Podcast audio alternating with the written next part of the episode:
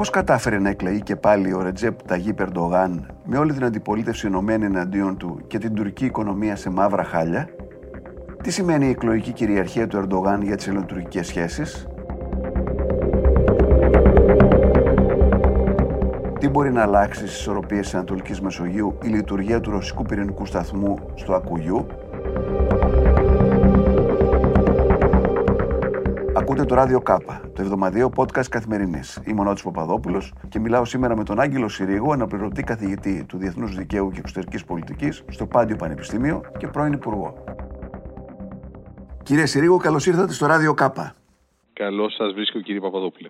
Ο Ερντογάν πια είναι αδιαμφισβήτητος ηγέτης της Τουρκίας, έτσι δεν είναι, και θα είναι μαζί μας ως το 28. Γιατί ενώ όλοι λέγανε, ή εν πάση περιπτώσει ένα μεγάλο κομμάτι της διεθνούς κοινή γνώμης έλεγε και τον Μίντια ότι μάλλον δεν θα κερδίσει, ε, κατάφερε να κερδίσει σχεδόν άνετα ως προς το για ποιο λόγο το έλεγε ένα κομμάτι της Ευρώπης είναι είτε διότι αντιλαμβάνεται τα πράγματα με το δυτικοευρωπαϊκό τρόπο σκέψεως, είτε διότι τις ε, προσδοκίες του τις προσπαθούσε να τις μετατρέψει σε πραγματικότητα.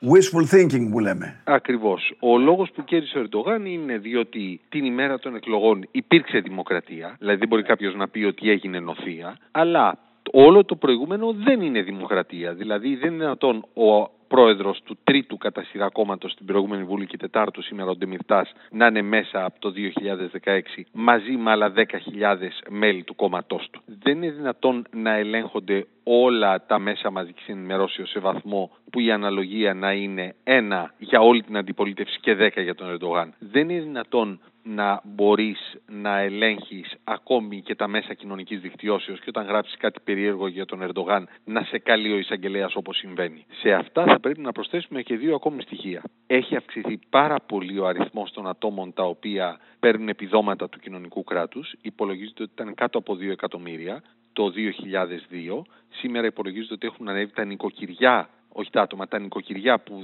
ζουν με κοινωνικά επιδόματα ε, έχουν ανέβει γύρω στα 6,5 εκατομμύρια από ένα 850, ένα 900 το 2002. Αυτό δημιουργεί δεσμούς. Και ένα τελευταίο σημείο, πολύ σημαντικό, είναι τι εκφράζει ο Ερντογάν για ένα σημαντικό τμήμα της κοινωνίας, όπως φαίνεται μέσα από κινήσεις που κάνει με την Αγία Σοφιά, με όλον αυτόν τον εθνικό-ισλαμικό πατριωτισμό που αναδεικνύει. Πάντως, για να κάνω και το συνεργό του διαβόλου, υπάρχει ένα μεγάλο κομμάτι της τουρκικής κοινωνίας, ιδιαίτερα εκεί στα βάθη της Ανατολίας, που έχει μια σύνδεση την αισθηματική με τον Ερντογάν. Και όχι μόνο στην αισθηματική, θέλω να πω, θυμάμαι ότι το 2000, ξέρω 5-6, το ΑΕΠ της Τουρκίας ήταν γύρω στα 300 δισεκατομμύρια, μέσα στα 10 χρόνια ανέβηκε στα 800. Δηλαδή κάποιοι από αυτούς τους ανθρώπους πραγματικά φάγανε ψωμάκι. Αυτό είναι αλήθεια. Γι' αυτό έχει ένα ποσοστό της Τουρκίας, ένα 35%, το οποίο είναι ερντογανική μέχρι το κόκαλο, δεν αλλάζουν με τίποτα. Είναι οι άνθρωποι που ήταν στην πίσω μεριά του φεγγαριού πρώτου 2002. Το ερώτημα είναι πώς κατόρθωσε και ξεπέρασε αυτό το 35% για να φτάσει στο 50% συν ένα που του χρειάζεται και όλα τα άλλα παίζουν σε αυτό. Και εδώ έχουμε και ένα πολύ ανησυχητικό στοιχείο, για κατά τη γνώμη μου το πιο ανησυχητικό στοιχείο απ' όλα. Έχουμε μια βουλή στην οποία τα εθνικιστικά κόμματα έχουν ποσοστό λίγο παραπάνω από το 20% σε βουλευτές και τα Ισλαμικά κόμματα ε, εκτός δηλαδή μαζί με το κόμμα του Ερντογάν έχουν ποσοστό γύρω στο 40%.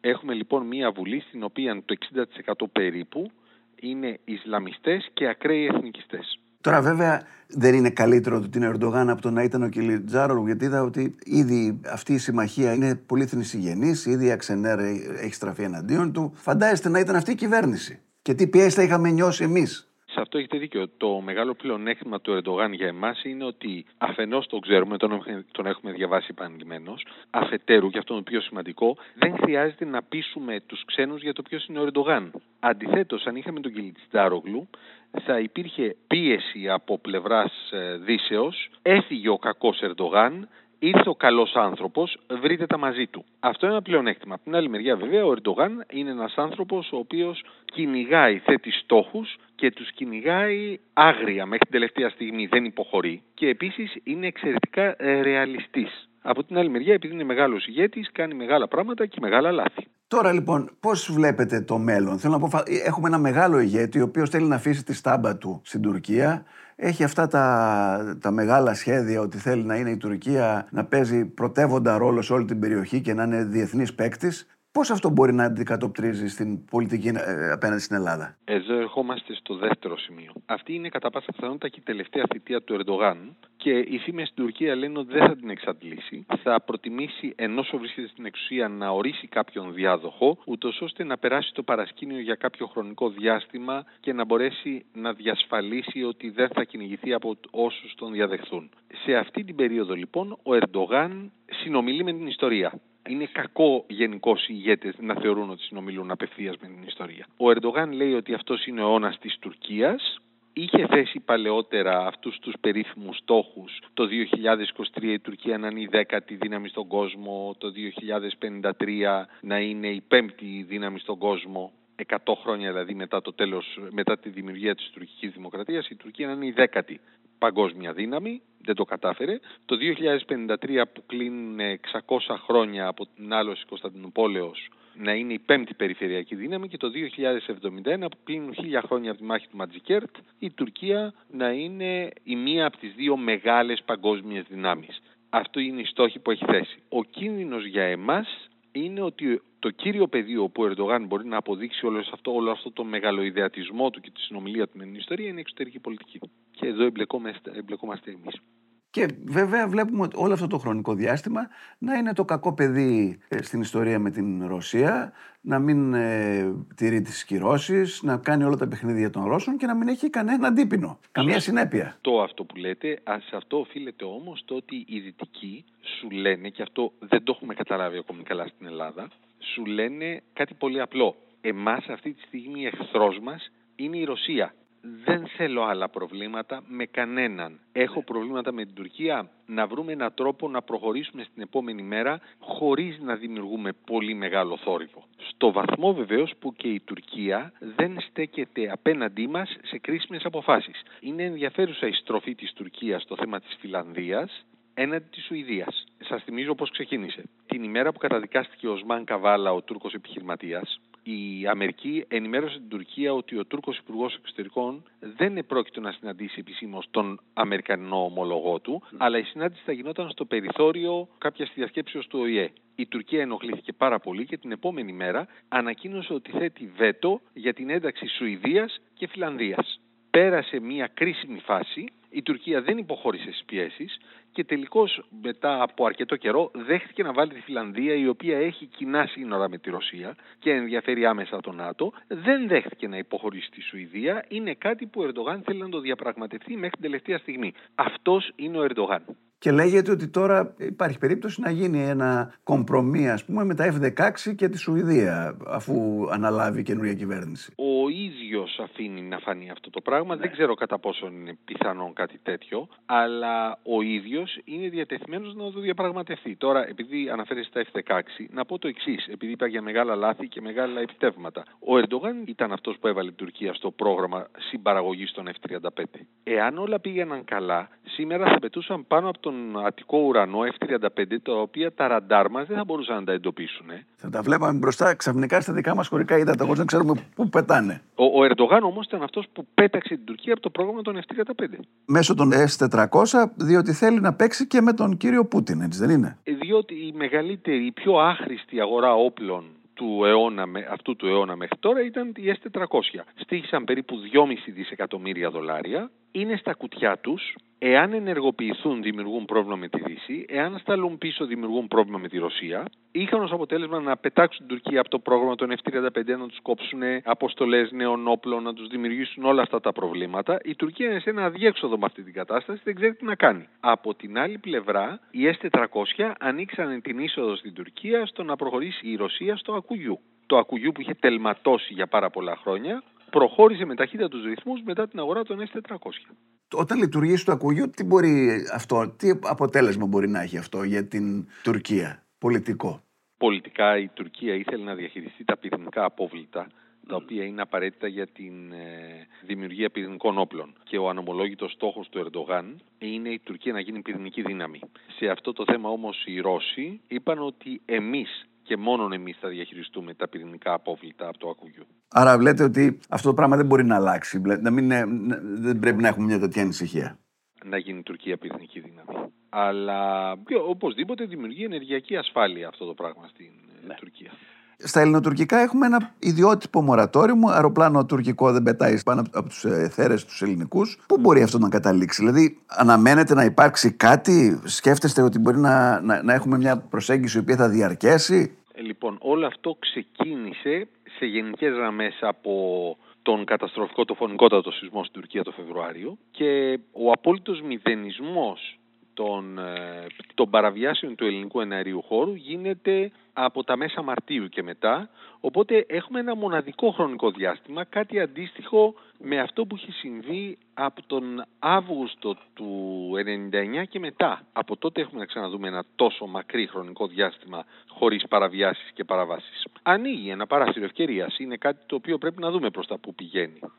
Δεν έχω την αξίωση ότι οι Τούρκοι θα αφαιρέσουν πάνω από το τραπέζι βασικές θέσεις εξωτερικής τους πολιτικής. Αλλά είναι διαφορετικό να πηγαίνεις να συζητάς με τους Τούρκους και να σου βάζουν ως πρώτο θέμα τις γκρίζες ζώνες κυριαρχίας όπως τις αποκαλούν ή να αμφισβητούν την ελληνική κυριαρχία στα μεγάλα νησιά του Αιγαίου, τα ρητός κατονομαζόμενες συνθήκες, και άλλο να σου λένε ας προχωρήσουμε πρώτα με κάτι άλλο όπως είναι η οριοθέτηση της φαλοκρηπίδας και της ΑΟΣ και θα δούμε και τα υπόλοιπα θέματα θα δούμε τι στάση θα κρατήσουν. Είναι όμως σαφές ότι με μια τέτοια βουλή, Ισλαμική και εθνικιστική, επειδή δίνει λόγο σε αυτή τη βουλή, κατ' επέκταση μέσω αυτής δίνει λόγο στον τουρκικό λαό, είναι δύσκολο για οποιονδήποτε να πει στην Τουρκία ότι έβαλα στην άκρη τέτοια θέματα και συζητάω μόνο οριοθέτηση φαλοκρηπίδα και ΑΟΣ.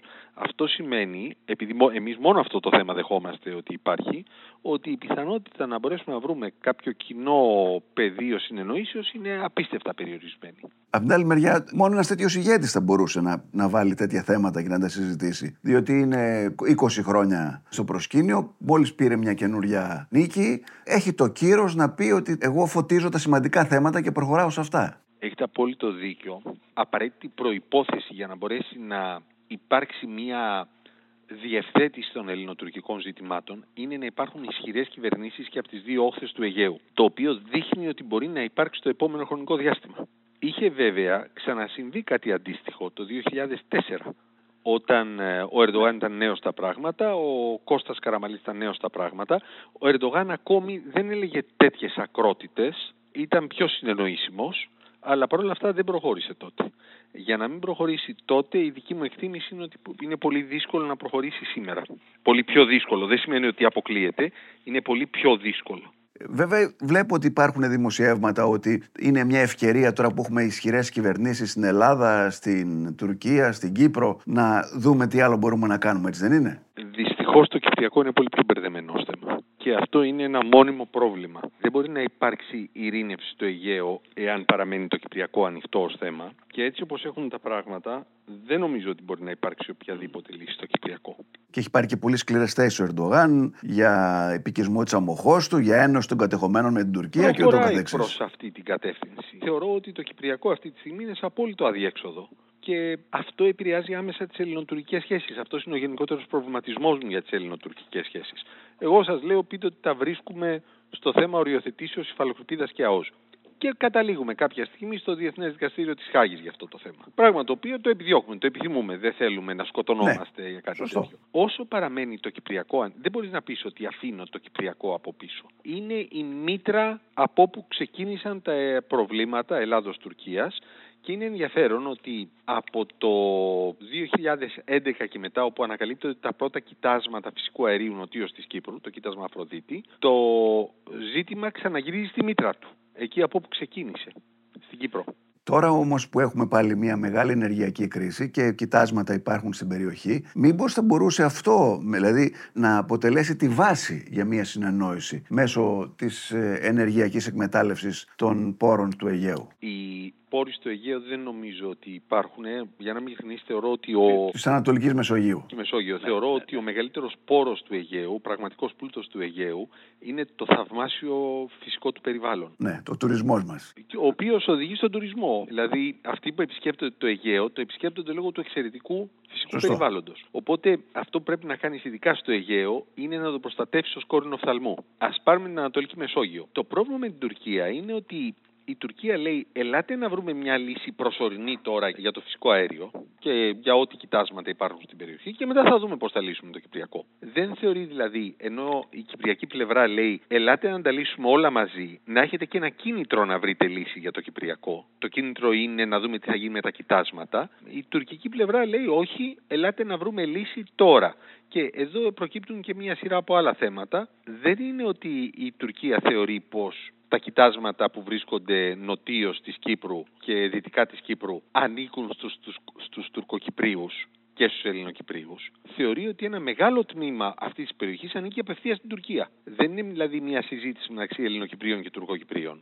Να δούμε αν θα κρατήσουμε ένα ποσοστό δικό σας να το βάλουμε σε, μια, σε ένα λογαριασμό κλειστό, τον οποίο όταν επιληθεί το Κυπριακό να δούμε πώς θα μπορέσετε να το χρησιμοποιήσετε, τα λεγόμενα escrow account. Είναι η Τουρκία που λέει ότι περίπου το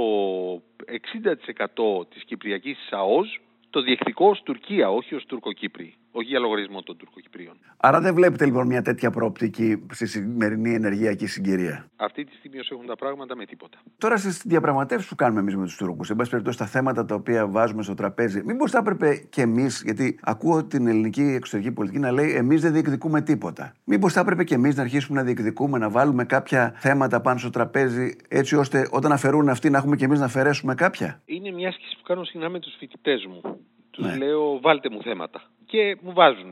Μου λένε, ας πούμε, άνοιγμα της Θεολογικής Σχολής της Χάλκης. Και τους λέω πάρα πολύ ωραία, είμαι Τουρκία, μου λέτε να ανοίξω τη Θεολογική Σχολή της Χάλκης και εγώ σας λέω, ωραία, εγώ την ανοίγω, εσείς τι μου δίνετε γι' αυτό; Θα μου δώσετε τα ίμια. Θέλω να πω ότι τα θέματα που είναι πάνω στο τραπέζι είναι δυσανάλογα. Η Τουρκία με τις αμφισβητήσεις της έχει περάσει από τα θέματα κυριαρχικών δικαιωμάτων και θέτει θέματα που θίγουν ευθέως την κυριαρχία της Ελλάδος. Αυτά δεν μπορούν να ισοσταθμιστούν με άλλα ζητήματα. Ούτε μπορούμε να ανακαλύψουμε εμείς καινούργια.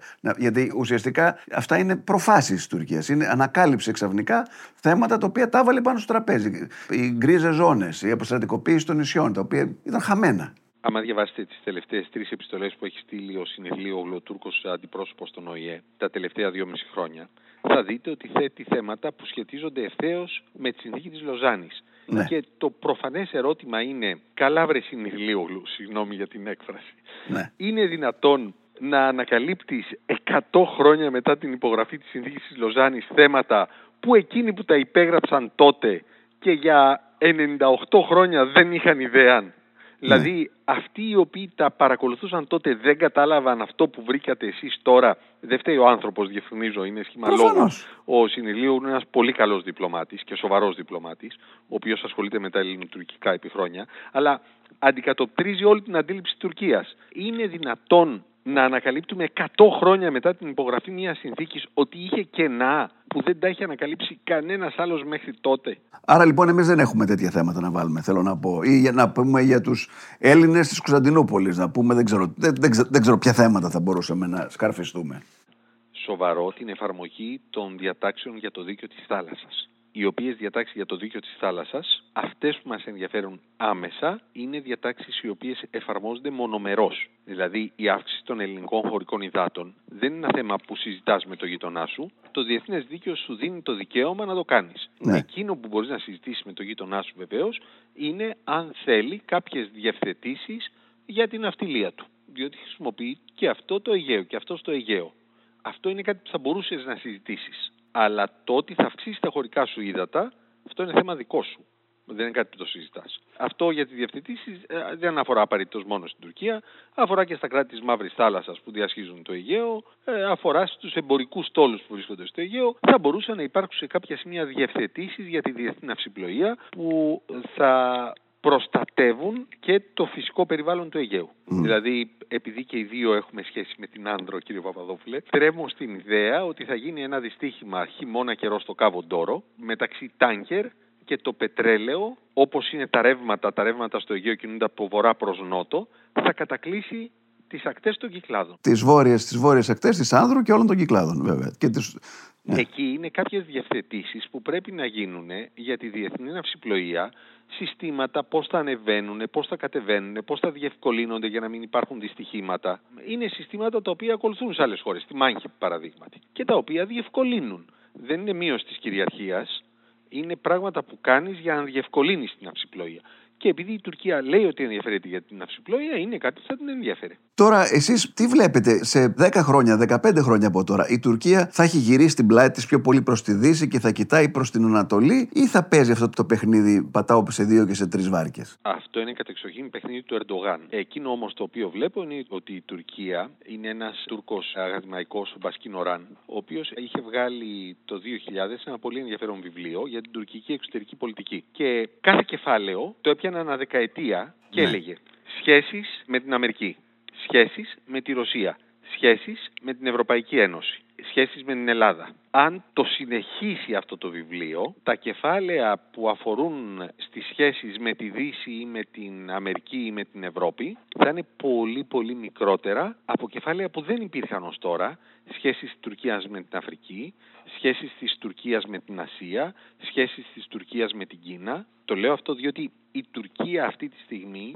έχει, αν δεν κάνω λάθος, τον τέταρτο μεγαλύτερο αριθμό πρεσβειών σε όλο τον κόσμο. Ή τον τέταρτο ή τον πέμπτο, δεν θυμάμαι πολύ καλά. Και στην Αφρική έχει πολύ μεγάλα συμφέροντα από ό,τι έχω ακούσει και με... ναι. Το ότι έχει παντού πρεσβείες, αυτό το κάνει ένα κράτος που θεωρεί ότι είναι μεγάλη δύναμη και θέλει να έχει άποψη για το τι συμβαίνει παντού ανά τον κόσμο. Άρα λοιπόν ο προσανατολισμό της είναι και προς τα εκεί. Ο προσανατολισμός είναι κυρίως προς τα εκεί έχει πάψει να είναι. Να κοιτάει τη Δύση, αλλά να κοιτάει την, την Ασία, ας πούμε, και την Αφρική. Δεν πήγα να χρησιμοποιήσω το ρόλο να κοιτάει τη Δύση. Παλιά ήταν εξάρτημα της Δύσεω σε πολύ ναι. μεγάλο βαθμό. Έχει τελειώσει αυτός ο ρόλος. Προσπαθεί να περάσει την εικόνα ότι είμαστε μια μεγάλη δύναμη επίπεδου Γαλλίας, Γερμανίας, Βραζιλίας, ναι. Ινδίας. Πρέπει να μας λαμβάνετε υπόψη και ναι. πρέπει να σέβεστε ότι έχουμε διαφορετική άποψη από εσάς. Αυτή η στροφή της Τουρκίας μας δίνει μια ευκαιρία εμείς να είμαστε στην περιοχή μας κυρίαρχη δύναμη, ιδιαίτερα όσον αφορά τους Αμερικανούς και την Ευρώπη. Είναι μια δυνατότητα. Νομίζω ότι το επόμενο στίχημα της ελληνικής εξωτερικής πολιτικής, πέραν της Αλεξάνδρου Πόλεως, η οποία μπορεί να γίνει η πραγματική παρακαμπτήρια οδός. Στα Δαρδανέλια και σε όλα αυτά, ναι. Ναι, είναι των Δαρδανελίων και του Βοσπόρου για τη δυτική περιοχή της Μαύρης Θάλασσας, Ουκρανία, Βουλγαρία, Ρουμανία. Το παράλληλο στίχημα είναι ποιοτικά να είμαστε πλέον ένα βήμα μπροστά από τους Τούρκους, ακριβώς λόγω του ότι έχουμε έναν πολύ πιο αυξημένο ρόλο. Στη δική μου αντίληψη, ας το θέσω σχηματικά, υπάρχει η ζώνη του πολέμου και η ζώνη της ειρήνης. Η Κύπρος και η Ελλάδα είναι τα ακραία όρια της ζώνης της ειρήνης σε μια ζώνη πολέμου στην οποία βυθίζονται ή έχουν βυθιστεί τα κράτη ανατολικά ημών. Η ναι. Τουρκία, ο Λίβανος, η Συρία, το Ισραήλ, δυστυχώς σε μεγάλο βαθμό και η Αίγυπτος ερωτοτροπεί με αυτή τη ζώνη. Εμείς προβάλλουμε ως τα ακραία φυλάκια μιας ζώνης σταθερότητας και ειρήνης. Αυτό είναι κάτι που πρέπει να προβάλλουμε και το οποίο μας δίνει για τη δυνατότητα να διεκδικήσουμε ποιοτική διαφορά στους εξοπλισμούς μας και να φύγουμε από αυτές τις λογικές προηγούμενων δεκαετιών που έλεγε 7 προς 10, 7 F-16 εμείς, 10 F-16 Τουρκία. Και έτσι φαίνεται πως γίνεται, έτσι δεν είναι. Θέλω να πω... Αυτή είναι η κατεύθυνση προς την οποία έχει κινηθεί η κυβέρνηση τα τελευταία τρία χρόνια, τρεις ή μισή χρόνια. Δηλαδή να αλλάξουμε ποιοτικά πλέον τα στοιχεία του στρατού μας για να μπορέσουμε να ανταποκριθούμε στο νέο ρόλο μας στην περιοχή. Κύριε Συρίγος, σας ευχαριστώ πάρα πολύ. Να είστε καλά. Γεια χαρά.